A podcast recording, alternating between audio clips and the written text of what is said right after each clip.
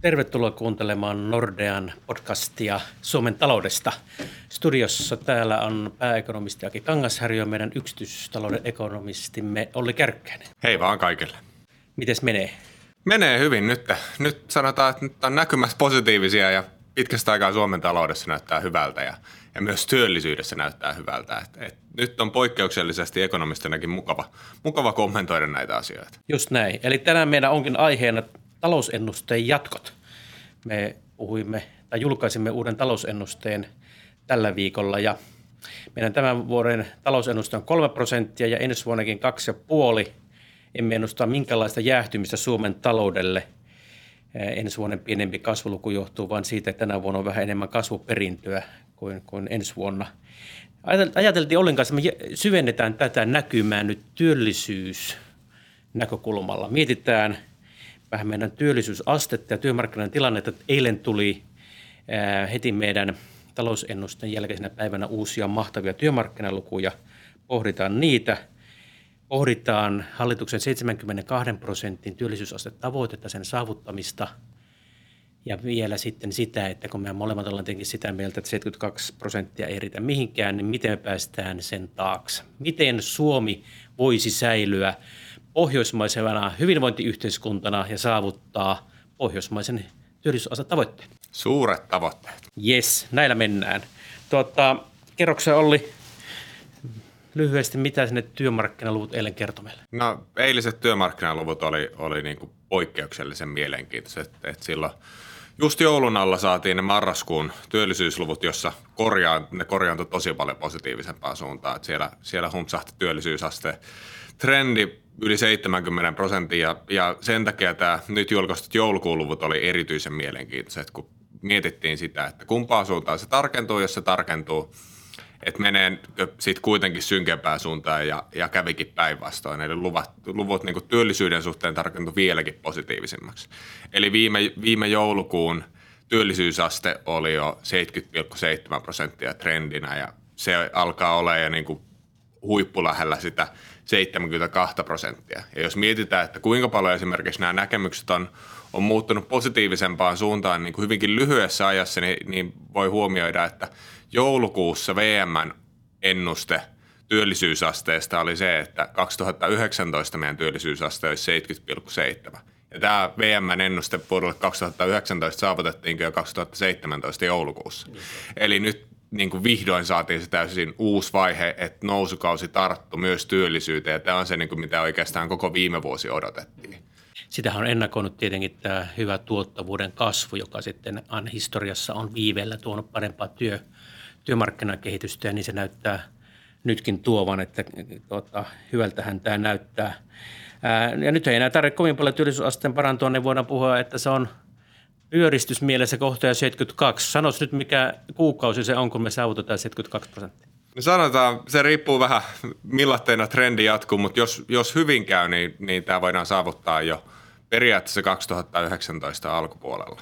Et jos mennään näillä, että saattaa olla, että no, jos menee tosi positiivisesti, niin se voidaan saavuttaa jo tänä vuonna, mutta se, että et, et jos, jos kaikki menee hyvin, niin saattaa olla, että ensi vaalien alla silloin kun näistä asioista varmasti keskustellaan, niin hallitus pääsee sanoa, että tavoite saavutettiin, vaikka kukaan ekonomisti ei siihen jossain vaiheessa uskonut. No nythän Sipilä on luvannut heti presidentinvaalien jälkeen ottaa kantaa, että onko tulos vai ulos, niin nythän hänen on vaikea nyt enää sanoa, että ulos. Koska tuota... no, tämä ainakin näyttää positiiviselta ja tässä niin kuin pakko myös myöntää itse, että on itsekin sanonut koko ajan, että pidän hyvin epärealistisena, että tätä työllisyystavoitetta saavuttaisiin, mutta on myös sanonut, että tämä on asia, jossa mä oon kauhean mielelläni väärässä. Ja jos nyt käy niin, että mä oon ollut tässä väärässä, niin kyllä se on ennemminkin kakkukahvien paikka. Niin, sä voisit oikeastaan mulle tarjota, kun se on jo, oli jo viime vuoden huhtikuu, kun mä olin sitä mieltä, että se saavutetaan, ja sä olit täysin eri mieltä. Niin Kyllä, meillä on ollut sisäiset, tarjota me, meillä on sisäiset debatit ollut tästä, ja jos siinä vaiheessa, kun tämä saavutetaan, niin mielelläni tarjoan kyllä kakkukahvit, okay. vaikka koko tiimillä. Kaikkien todistajien läsnä ollessa, mutta sellaisen tämmöisen huolestuttavankin nyanssin voi löytää näistä työllisyysasteluvuista, että, tai työllisyysluvuista, että, että siinä marraskuun luvuissa oli ennen kaikkea kuntien työllisyys lisääntynyt ja, ja nyt tota, mitä mä vilkasin niitä eilen pikaisesti, en katsonut enää kuntien valtion suuretta, mutta kyllä julkisten sektorin työpaikat on ennen kaikkea lisääntyneet, ei niinkään yksityisen sektorin. Että toisaalta voi kysyä, että minne, meneekö ne kaikki nyt siihen ikääntyvän väestön hoitoon ne työpaikat, vai meneekö ne kaikki sote-selvityshenkilöiksi, mutta ei se sillä tavalla pelkästään plussaa tämä kaikki ole. Ei kyllä toki, se on hyvä katsoa vähän tarkemmin, että mistä se työllisyyskasvu tulee, ja se on ihan totta, että se tulee nyt – julkiselta sektorilta paljon, toki myös yksityisen sektorin työllisyys kasvaa, mutta, mutta myös tämä hoivatarve tulee olemaan entistä suurempi, että sitä kautta ne paineet myös siellä julkisella sektorilla työllisyyskasvussa on. No mikä sitten on taas positiivinen puoli, kun katsotaan, että minne ne työpaikat tulee, niin on se, että, että aika hyvin suuri osa näistä – uusista työpaikoista ja uusista työllisistä on jatkuvaa koko päivätyötä tekeviä. Mm. Eli kun se, että ollaan oltu huolissaan, mikä varmaan tänä vuonna varsinkin katsotaan, että miten tämä meidän aktiivimalli vaikuttaa, että tuleeko sinne sellaisia niin kutsuttuja yhden tunnin työntekijöitä, jotka tekee vaan sitä lyhyttä pätkää. Niin. Ja, ja sitten lasketaan tilastoissa työttäviksi, mutta, mutta sen takia on erityisen tärkeää tänä vuonna katsoa myös se, että miten, miten ne niin koko päivätyöntekijöiden määrä kehittyy ja nyt tähän asti se on ollut positiivista. Että se ei ole osa-aikatyötä niinkään, vaan nimenomaan sitä jatkuvaa koko päivätyötä, mikä edelleen on se vallitseva, vallitseva trendi Suomessa. Jos viime vuoden työllisten määrä ja työtuntien kehitystä vertaan, niin työllisten määrähän kehittyi nopeammin positiivisesti, mutta työtunnit ei käytännössä lainkaan, joka viittasi ennen kaikkea osa-aikatyöhön. Niin nyt on hyvä, jos se on kääntymässä – ja nyt siis olisi odotettavissa, että myöskin työtunnit lähtis nousuun. No, toivotaan. Katsotaan, katsotaan, mihin suuntaan se menee. Että nyt tästä niin kuin varmasti mielenkiinto jatkuu tässä tulevana vuonna, mutta, mutta se, että nyt varmasti tästä ensi vuosi käydään keskustelua, että saavutaanko 72, mutta varmasti se keskustelu pitäisi saavuttaa siihen, että entä sitten 2019 eteenpäin. Että tämä 72 on Joo. tietyllä tapaa vaan välitavoite. Kyllä, näin on ja sitä vartenhan on tietenkin hallitus on tehnyt tällaisia kaikenlaisia työmarkkinauudistuksia ja varmaan os, osiltaan niistä syistä myös pitkäaikaistyöttömyys on nyt vähenemässä. Meille tulee piilotyöttömiä siihen lyhytaikaistyöttömiin ja silloin kokonaistyöttömyys ei laske niin nopeasti kuin pitkäaikaistyöttömyys ja – ja se on tietysti positiivista, mutta sen taustalla on varmaan nämä työmarkkinauudistukset. Meillä on työttömien haastatteluja lisätty viime aikoina, meillä on työttömyysturvan kestoa lyhennetty ja, ja viimeisimpänä tietenkin aktiivimalli. Mitä sä sanoisit nyt tällainen perstuntumalta, että jos ajattelen näitä työmarkkinauudistuksia ja toisaalta tätä yleistä kysynnän kasvua, niin minkä prosenttisuhteen antaisit työllisyyden paranemiselle? Kumpi on aktiivisen politiikan ja kumpi kysynnän kasvun ansio? No kyllä, ja kuinka paljon? mä uskoisin, että tässäkin asiassa varmaan voidaan laittaa isoin paino sinne maailmantalouden tilanteen muutokseen ja sitä kautta tulleeseen niin kuin parantukseen Suomen taloudessa. Että toki näillä toimilla, mitä, mitä hallitus on tehnyt, niin on arvioitu olevan positiivisia työllisyysvaikutuksia, varmasti niillä onkin. Toki siinä on sitten, että meillä on myös jossain määrin tilastoista esimerkiksi pitkäaikaistyöttömissä – on, on tehty tämä Lex Lindström, jossa osa niin kuin vanhemmista pitkäaikaistyöttömistä mm. päästettiin eläkkeelle. Mm. Ja tämän tyylisiä, jotka vaikuttaa tilastoissa myös. Mutta tota, varmasti kaikki on samaa mieltä siitä, että nämä toimet ei vie riitä. Et, et mä itse olen ollut hieman skeptinen siihen niin kuin aktiivimallin suhteen, että siinä on siinä on niin kuin hyvä, hyvä lähtökohta, millä mallilla sitä on, niin kuin, mihin se perustuu, mutta siihen on myös niin kuin, tullut aika monia val, valuvirheitä mukaan. No sanopas tota, ne, sun mielestä ne valuvirheet, mutta kertaa myös ihan niin kuin 15 sekunnissa, että mikä on aktiivimalli, Joo. ennen kuin menet kritisoimaan. Eli aktiivimalli näin tiivistysti on vuoden alusta tullut muutos työttömyysturvaa, jossa kaikkia työttömiä koskee jatkossa sääntö, että heidän aktiivisuuttaan tarkastellaan kolmen kuukauden jaksoissa. Ja kolmen kuukauden aikana pitää tehdä joko 18 tuntia palkkatyötä, ansaittava tietty määrä euroja yritystoiminnassa tai oltava viisi päivää sitten työllistymistä edistävässä palveluissa. Jos tätä ehtoa ei täytä, niin seuraavan kolmen kuukauden ajaksi työttömyyskorvausta leikataan vajaalla viidellä prosentilla. Ja sitten kun taas tämä täyttyy tämä ehto, niin sitten palaa takaisin sille korkeammalle tasolle. No tiivistelmän jälkeen lyhyt niin kuin näkemys siitä, mikä, miksi tämä mun mielestä on ongelmallinen. Ensimmäinen ongelma, joka on ehkä isoin ongelma, on se, että tämä on ulotettu koskeen ansiosidonnaista työttömyysturvaa, sen lisäksi myös perusturvaa ja myös pitkäaikaistyöttömiä.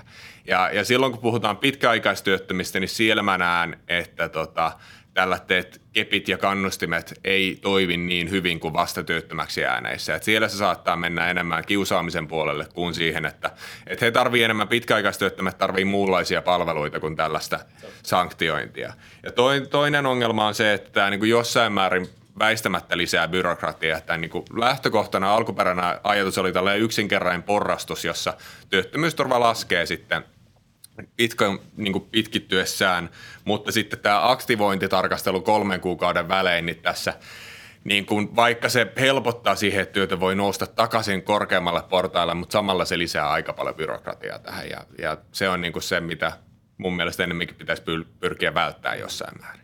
No nythän tietenkin sitten otetaan huomioon toisaalta nämä valuviat, jonka, jotka ekonomistit pystyvät tunnistamaan ja, ja tota, talouden tarkkailijat. Mutta sitten jos siihen lisätään poliittinen realismi ja tavallaan se, mitä ensin pyrittiin tekemään, eli sel- selkeämpi työttömyysturvan porrastus, mutta tähän nyt päädyttiin, niin onko sun johtopäätös nyt sitten se, että tämä aktiivimalli pitäisi purkaa? Mä oon itse aikaisemmin veikannut, että saattaa olla, että tämä aktiivimalli jää väliaikaisratkaisuksi. Ja, ja se voi olla ihan hyvä asia, koska se, mikä siintää tulevaisuudessa ainakin toivottavasti on sit laajempi sosiaaliturvan kokonaisuudistus, jota nyt nykyhallitus käynnisti tällaisen toimihankkeen, jossa valmistellaan sosiaaliturvan kokonaisuudistusta, mutta sitä ei ole tarkoitus toteuttaa, vaan tarkoitus on tuottaa tietoa ja, ja ennen ensi vaaleja ja sitten vaalien jälkeen uusi hallitus voisi päättää. Ja mä näen, että jos silloin onnistuu tällainen kokonaisuudistus, jossa voidaan mahdollisesti toteuttaa niin kuin fiksumpaa aktivointia kuin tässä aktiivimallissa, niin silloin tällainen kokonaisuudistus voisi jyrätä esimerkiksi tämän aktiivimallin läpi. Siten, että edelleen sitä aktivointia on ja sitä, se voisi olla vahvastikin vastikkeellisempi kuin nykyään, mutta, mutta sitten tämä jäisi jossain määrin niin kuin ylimenovaiheen ratkaisuksi. Joo, just näin. Ja, ja tämä on varmaan ihan järkevääkin, koska mehän tarvitaan suurempi sosiaaliturvan ja verotuksen remontti. Ja nämä on tämmöisiä laastareita nämä tämmöiset aktiivimallit. Mutta siitä mä en ole kuitenkaan sitä mieltä, vaikka tässä on ilmeisiä puutteita, että tässä millä tavalla kannattaisi nyt pakittaa – koska me ilman muuta pitää tehdä nyt enemmän uudistuksia ja lisääkin uudistuksia, että päästään yli se 72, niin siksi on, on tota, ja kun ottaa sitten myöskin tämä poliittisen realismin, että nyt me ruvettaisiin tästä pakittamaan, niin va, tota, seurauksena ei, ei olisi lyhyellä aikavälillä parempi aktiivimalli, vaan seurauksena oli se, että ei tehtäisi mitään ennen kuin tulee se uusi hallitus, joka ehkä jotain tekee. Että siksi ei missään tapauksessa tästä kannata pakittaa, vaan tähdätä sitten se, että korjataan ne valuviat, kun sen aika on. Joo, tästä on samaa mieltä. Että mä itsekin näen, että en, en, en usko, että tätä niinkään ehkä perutaan, vaan se, että ennemmin tämä ehkä tulisi korvata paremmalla mallilla kokonaisuudistuksen myötä. Mutta se, mikä niin jossain määrin on huolissani siitä, että jos tämä, että se keskustelu, mikä, mikä tällä hetkellä menee, niin tota, että et, et jos tämä esimerkiksi tämän aktiivimallin vast, aktiivinen vastustaminen voi aiheuttaa sen, että tulevaisuudessa fik, fiksumpien aktiivimallien toteuttaminen voi olla poliittisesti hankalampaa. Jos nyt tehdään tällä tätä statementteja, että ei mitään vastikkeellisuutta koskaan, koska tämä malli. Et sikäli sinne katse pitäisi mun mielestä laajentaa tässä aktiivimallikeskustelussa esimerkiksi sinne isompaan kysymykseen, että, että miten me saavutetaan ne työllisyysaste, mikä me tarvitaan. Että puhutaan siitä, että 72 ei riitä. Saattaa olla, että keskipitkällä aikavälillä tarvitaan vähintään 75 prosenttia työllisyysastetta. Ja muun muassa Martti Hetemäki on arvioinut, että, että sen pitäisi olla lähempänä 80 prosenttia. Ja, ja nämä on päätöksiä, jotka pitää tehdä niin kuin ensi vaalikaudella jo niin kuin iso osa näistä päätöksistä, koska se väestön ikääntyminen tulee meillä niin kuin hyvin pian vastaan. Eli meillä työikäisen väestön määrä kääntyi laskuja 2009 ja se tilanne ei ole helpottamassa. Joo. Puhutaan lyhyesti nyt seuraavaksi näitä, että mitä vielä voitaisiin tehdä ja mitä pitäisi tehdä, mutta sitten varataan vielä aikaa lopuksi. Meillä on studiossa hyvät ystävät yksityistalouden ekonomisti, niin puhutaan, että mitä tämä tarkoittaa tavallisille ihmisille, mitä tämä tarkoittaa perheille ja otetaan mukaan ää, sillä tavalla ruohonjuuritaso. Mutta ja, tota, mitä vielä tarvitaan? Pohjustuksen voisi sanoa mielenkiintoinen keskustelu tästä talouspoliittisen arviointineuvoston raportista – tekijöitä haastateltiin, olikohan se nyt ykkösaamussa vai sitten sitä, mikä maksaa ohjelma Ylellä tota, radiossa eilen. Ja, ja sillä tota, kyllä tämän raportin tekijät olivat hyvin haluttomia ottamaan kantaa, että mitä vielä pitäisi tehdä ja he vetosivat siihen, että, että taloustieteessä on itse asiassa aika vähän enää neuvoja, jotka pystyttäisiin niin todistetusti tutkitusti sanomaan, että juuri tämä pitäisi tehdä, niin, niin tota, silloin me päästäisiin sinne selvästi korkeammalle työllisyyden ää, tasolle. Eli olemme nyt spekulatiivisella kentällä. Miten Olli Kärkkäinen spekuloi, mitä pitäisi tehdä? No jo mainitsemani sosiaaliturvan kokonaisuudistus on, on merkittävä asia niin kuin työllisyyden kannalta, että me tarvitaan kannustavampi sosiaaliturvajärjestelmässä, jossa työn ja sosiaaliturvan yhdistäminen on helpompaa. Se on niin kuin asia, jota niin kannustinloukkututkijana on, on pohtinut pitkään, mutta mut toinen tekijä on myös se, että meidän täytyy miettiä, millaiset muutospaineet meillä tulee tulevaisuudessa ja millaiset on tulevaisuuden työmarkkinat ja millaiset työntekijöille siellä on kysyntää. Ja sitä kautta mun mielestä olennainen tekijä on myös koulutus. Eli, eli tiedetään, että, että esimerkiksi pelkän peruskoulun varassa oleville ei jatkossa kauheasti työpaikkoja ole.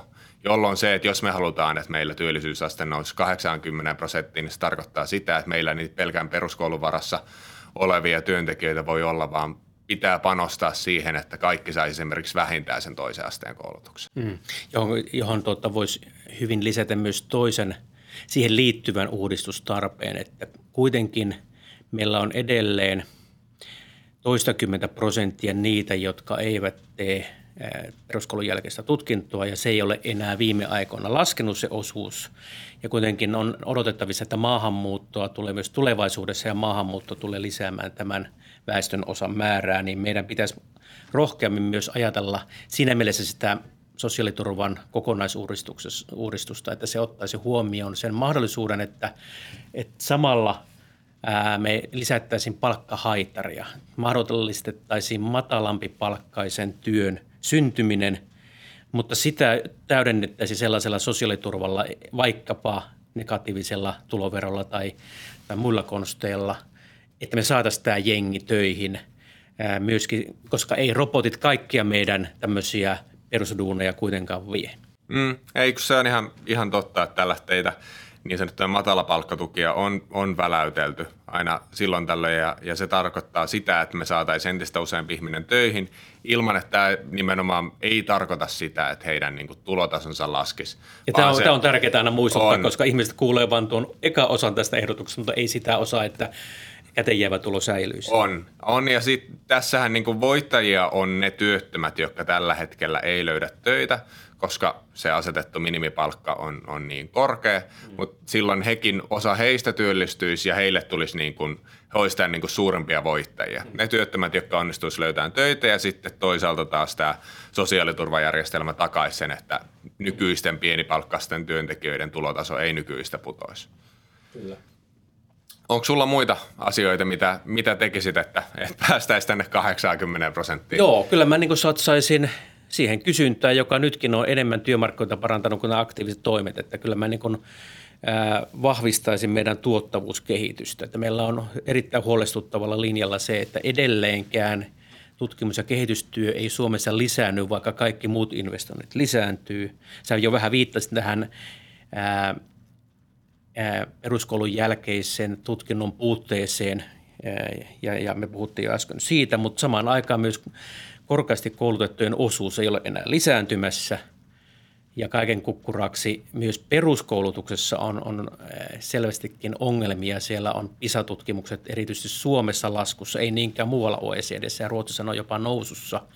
Eli jos me ajatellaan tulevaa maailmaa, jossa robotit jyrää, Kiina tulee koko ajan vahvemmin kilpailemaan ja, ja se on jo tullut – niin meidän täytyisi huolehtia siitä, että meidän innovaatiokyky, uudistusmiskyky ja korkean teknologian tuotantokyky tällaisena korkean kustannustason maalla niin säilyisi. Niin siksi meidän pitäisi ihan uudella tavalla panostaa tämän innovaatiopuolelle, osaamispuolelle – ja yhtenä, yhtenä tavalla kirsikkana ja, tai tämän, tällaisena yhtenä nyanssina siinä on myöskin tämä yritystukiuudistus, jota nyt ollaan tekemässä, joka on jäämässä taas jälleen kerran kaikkien näiden vuosikymmenten pyrintöjen jälkeen niin edelleen pannukakuksi. Se pitäisi uudistaa ihan kunnolla.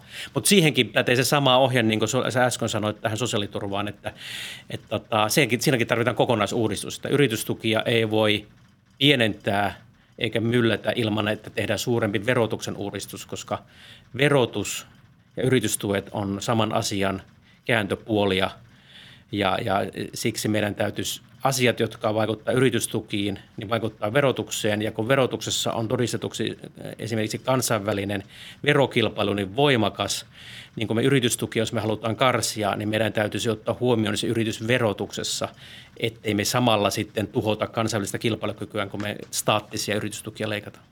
Tämä on kyllä tietyllä tapaa meidän ekonomisteina helppo keksiä asioita, joilla maailmaa saataisiin parannettua, mutta, mutta tästä täytyy myöntää, että tämä poliittinen realismi ja poliittinen, poliittinen niin toteuttaminen on paljon vaikeampaa. Että, että täällä tietyllä tapaa täytyy myönnettäköön, että täältä ylätasolta on helppo huudella, että ehkä laaja kokonaisuudistus. Mutta sitten kun mennään sinne toteuttamistasolle, niin kaikissa laajoissa kokonaisuudistuksissa on aina häviäjiä. Ja sellaisten uudistusten toteuttaminen, jos se joku häviää, niin on, on kauhean vaikeaa. Mutta tällä perusteella meidän ideoita on, on vähän niin kuin älyllisesti laiskaa niitä dissata sillä perusteella, että ne on vaikea tehdä. Koska jos ei, ei ole edes ideoita, niin sitten ei ainakaan tule mitään uudistuksia. Mutta hei, ettei mene podcast liian pitkäksi, niin tuota, tullaan tota, hyvin sydäntä lähellä oleviin asioihin ja lähelle meitä kaikkia perheitä. Meillä molemmilla on lapsia, me ollaan kaikki palkkatyöläisiä – niin nyt jos me ajatellaan tätä tämän hetken taloustilannetta, paranevaa työllisyyttä, me ennustetaan jopa tälle ensi vuodelle hurjaa kulutuksen kasvua, koska palkat nousee paljon enemmän kuin me syksyllä ajateltiin. Meillä on tietenkin näitä tarpeita nyt parantaa työllisyysastetta ja, ja tuota, julkisen talouden tasapainoa, joka on myös aika kipeä asia sitten toisaalta, niin minkälaisena sä näet tämän, tämän perheiden tulevaisuuden? No kyllä, jos katsotaan tavallisia palkansaajia, niin se, se näkymä näyttää tällä hetkellä varsin positiiviselta. Eli ostovoima kasvaa juuri sen takia, että palkankorotukset on, on, on yllättävän korkeita ja inflaatio ei edelleen pääse vauhtiin. Ja, ja kun katsotaan sitten sitä laajemmin, niin ostovoima kasvaa vielä vauhdikkaammin juurikin tämän työllisyyden kasvun takia. Että kun miettii, että jokainen työtön, joka saa työpaikan, niin hänen ostovoimahan kasvaa tosi hurjasti. Eli täällä niin kuin Työntekijöille ja työllistyvillä tilanne on tänä vuonna varsin hyvä. Sen sijaan esimerkiksi eläkeläiset ja muut sosiaalietuuksia saavat, niin heillä ostovoima pikemminkin laskee. Eli, eli eläkkeiden esimerkiksi työeläkkeiden korotukset jäi pienemmiksi kuin mikä inflaatio odotetaan olevan tänä vuonna. Ja sitten taas osalla, osalla sosiaalietuuksia saavista, niin heille taas sitten indeksijäädytykset aiheuttaa sen, että sosiaalietuudet ei noussut ollenkaan samaan aikaan, kun hinnat kuitenkin nousee. Eli, eli yleisellä tasolla, makrotasolla, niin kotitalouksilla tilanne näyttää hyvältä, mutta siellä on niin kuin isoja eroja kotitalouksien näkymissä riippuen siitä, että missä tilanteessa on. Mutta, mutta kyllä ei, kun katsotaan kokonaisuutta, niin tänä vuonna esimerkiksi tilanne on paljon positiivisempi kuin muut, muutamaan vuoteen. Että kyllä tänä vuonna se talouskasvu alkaa näkyä myös siellä, siellä niin kuin kotitalouksien kukkaroissa. Mahtavaa. Eikö se ole näihin iloisiin, positiivisiin tunnelmiin kiva lopettaa tämä podcast? Kyllä. Studiossa oli Aki Kangasharju ja Olli Kärkkäinen. Seuraava podcast tulee sitten jostain muusta aiheesta. Palataan. Moi.